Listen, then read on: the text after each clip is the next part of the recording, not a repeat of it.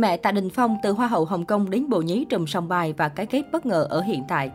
Tạ Đình Phong là nam thần nổi tiếng màn ảnh Trung Quốc. Anh có vẻ ngoài điển trai, là diễn viên được đánh giá cao và cũng rất đa tài. Tạ Đình Phong là con trai của nam diễn viên kỳ cựu Tạ Hiền và mẹ là bà Địch Ba Lạp. Nhiều người khẳng định vẻ điển trai của Tạ Đình Phong do thừa hưởng từ ông bố nổi tiếng, nhưng ít khi biết về mẹ anh và xem ảnh thời trẻ của bà, có lẽ khán giả sẽ có nhận định khác. Được biết, mẹ tài tử họ Tạ chính là Hoa hậu Hồng Kông năm 1973, Địch Ba Lạp. Bà là con lai vì có cha là người Iceland. Bà Địch Ba Lạp được biết tới với cái tên Lý Mẫn Nghi. Họ tên thật bằng tiếng Anh là Deborah Moore. Sở dĩ Tạ Đình Phong có vẻ ngoài điển trai và nam tính đều thừa hưởng gen tốt từ cả bố và mẹ. Thời trẻ, bà Địch Ba Lạp nổi tiếng vì sở hữu nhan sắc hơn người. Báo chí từng hết lời ca ngợi bà trông như búp bê.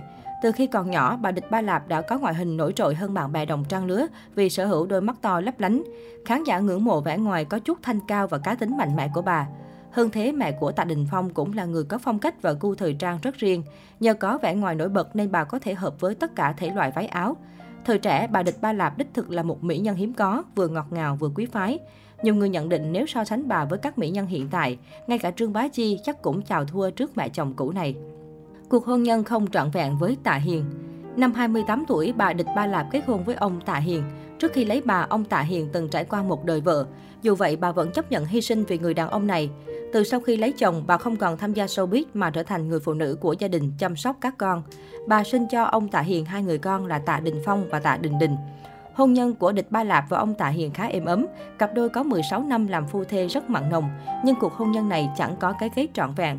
Với bản tính là người đào hoa, ông Tạ Hiền sớm tìm kiếm niềm vui mới bên ngoài. 16 năm sau họ ly hôn. Dù đừng ai nấy đi nhưng cả hai vẫn coi nhau là bạn. Không như nhiều phụ nữ khác, bà Địch Ba Lạp có mối quan hệ rất tốt với chồng cũ. Dù không thể sống cùng nhau nhưng điều đó không ảnh hưởng đến tình cảm. Đây là chuyện rất hiếm đối với các đôi vợ chồng đã ly hôn. Thậm chí khi đã có người mới, bà Địch Ba Lạp vẫn rất thoải mái với chồng cũ và chăm sóc ông. Mối tình vụn trộm với ông trùm song bài ma cao Hà Hồng Sơn. Bà Địch Ba Lạp từng một thời là nhân tình của tỷ phú Hà Hồng Sơn. Một số nguồn tin cho hay, trong thời gian còn là vợ chồng với Tạ Hiền, bà từng công khai vụng trộm với trùm sòng bạc. Thời điểm đó, do chồng mắc nợ một khoản tiền lớn không đủ khả năng chi trả, ba Lạp đã bay sang Macau gặp gỡ Hà Hồng Sơn để tìm sự giúp đỡ. Nhưng cuối cùng bà lại ngã vào vòng tay của vị tỷ phú.